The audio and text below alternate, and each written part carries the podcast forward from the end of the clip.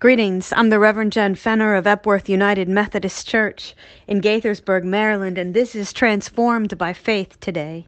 We continue in our focus on rest and renewal in the Word of the Lord. And today we focus on the fact that rest is necessary in order for us to stand in the power of God. Psalm 127 is our touch point and the first two verses of Psalm 127 remind us that unless the Lord builds the house, the builders labor in vain. And unless the Lord watches over the city, the watchmen stand guard in vain.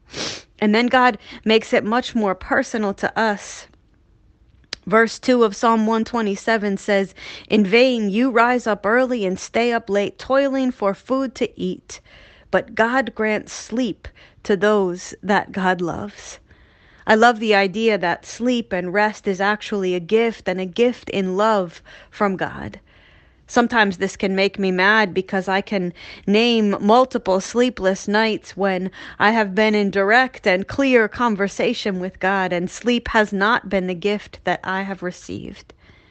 And yet I think there's profound truth in what Psalm 127 reminds us that when we get to the end of what we can do, when we finally let go and yield, there is a way in which the strength and the wisdom and the action of God overwhelms what our finite resources cannot hold. I find this often with parenting that when I've tried all that I know and everything that I've been told would be the best response, at times I just need to rest, to wait, to allow God to work in me and to allow God to work in my children in ways that there can be a different solution, a house that the Lord builds, a protection that comes when God stands watch, a rest that comes from God's presence. Today, I encourage you not to believe simply that God will lay you down to sleep easily every night, but to believe that unless we rest, unless we find ways to draw strength from God, we will always come to the end of what is possible. There will always be problems unsolved. There will always be situations that require a wisdom deeper than we have.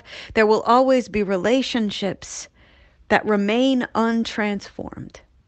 But when we rest and when we find ways not just to rest, but to allow God to move through us, we begin to act in a power that is not ours.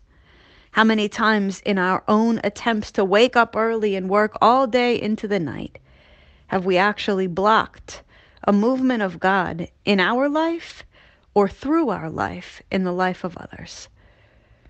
God, today we're just grateful. First of all, we're grateful that you give us gifts. And second of all, we're grateful that you gift us as an act of love, that you give to us because your love for us is so strong and clear.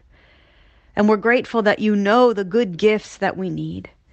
Beyond a wish list of things, we're grateful that you give us things like peace and joy and we're grateful, God, that you grant us sleep, that you give us places to rest, that you make your infinite power available to us when we rest long enough to allow you to move through us. Today, God, for every problem we feel compelled to solve, for every relationship that we feel compelled to hold together, for every need that somehow we believe we're supposed to meet. We ask God that you would give us a sense of rest that would enable us to allow you to respond in ways that we are not able. We thank you for your grace. We thank you for the way in which not only you create us and gift us and love us, but the way in which you work with us, God, that we actually can build a house when you labor beside us. We're privileged, God, to be the people through whom your power moves. Keep us faithful, attentive, humble, and grace filled as we rest and are renewed by your word today. In Jesus' name, amen.